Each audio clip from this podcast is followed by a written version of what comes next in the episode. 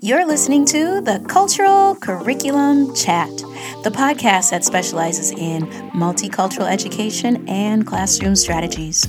I'm your host, Jebeh Edmunds. Let's get started.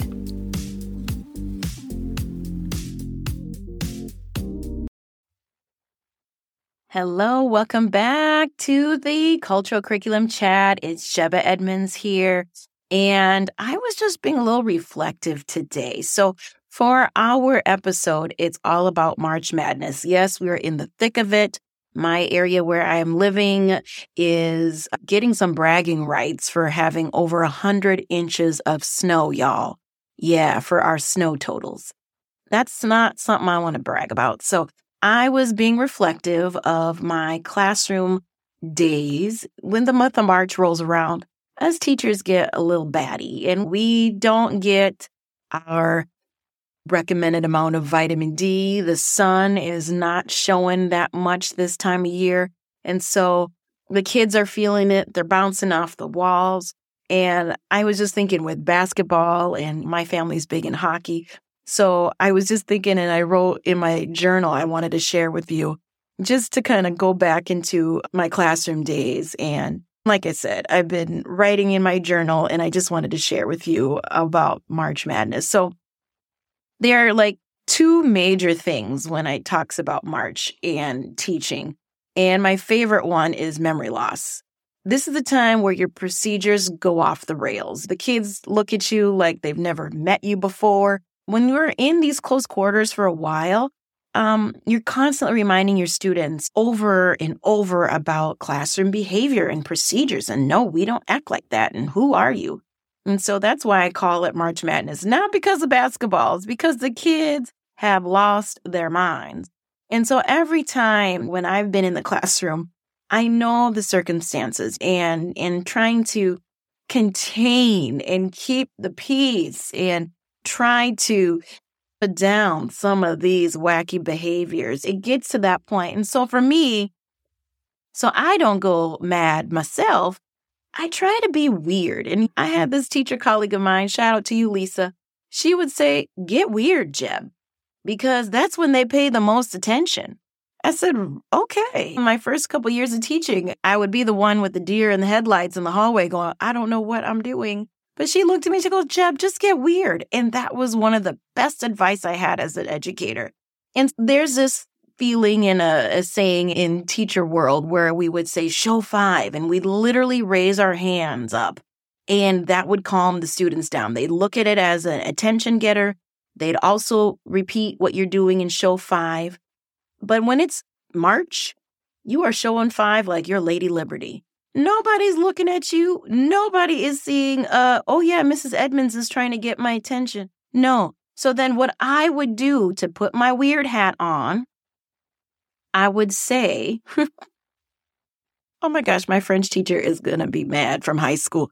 I would say, oh, pardonnez-moi, s'il vous plaît.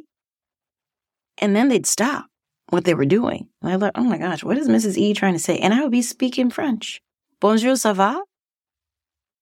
Pardonnez-moi. And they would look at me like, oh my gosh. They would be so quiet in 30 seconds flat than as opposed to me putting my hand up. So sometimes you do have to put your weird hat on, speak in a different language. I would even talk in a Valley Girl accent, like, oh my gosh, can you like please pay attention? And the kids would be cracking up laughing. And once I got their attention, folks, that's when we did the work. That's when we do it.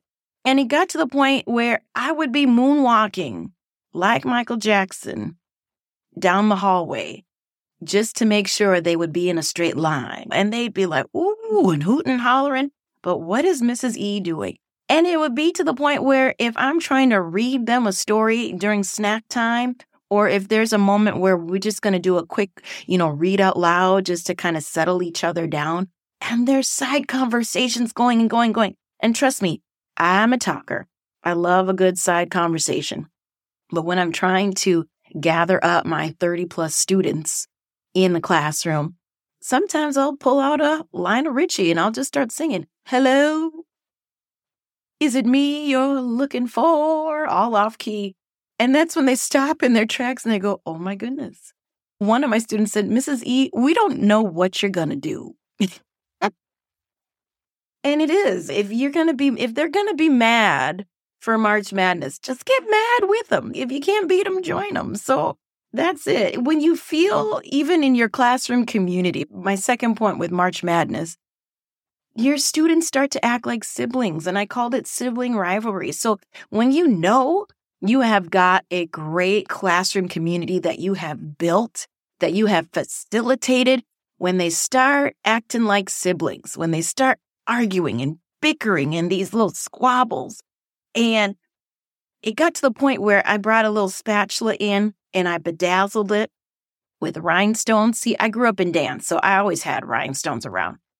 And we would pass the spatula, the talking spatula around to help with this sibling rivalry. It wasn't 100% perfect, but it got my students to kind of try to balance back into the fold of understanding that we're all individuals. We all have different opinions and we don't have to be best buddies, but we have to be respectful.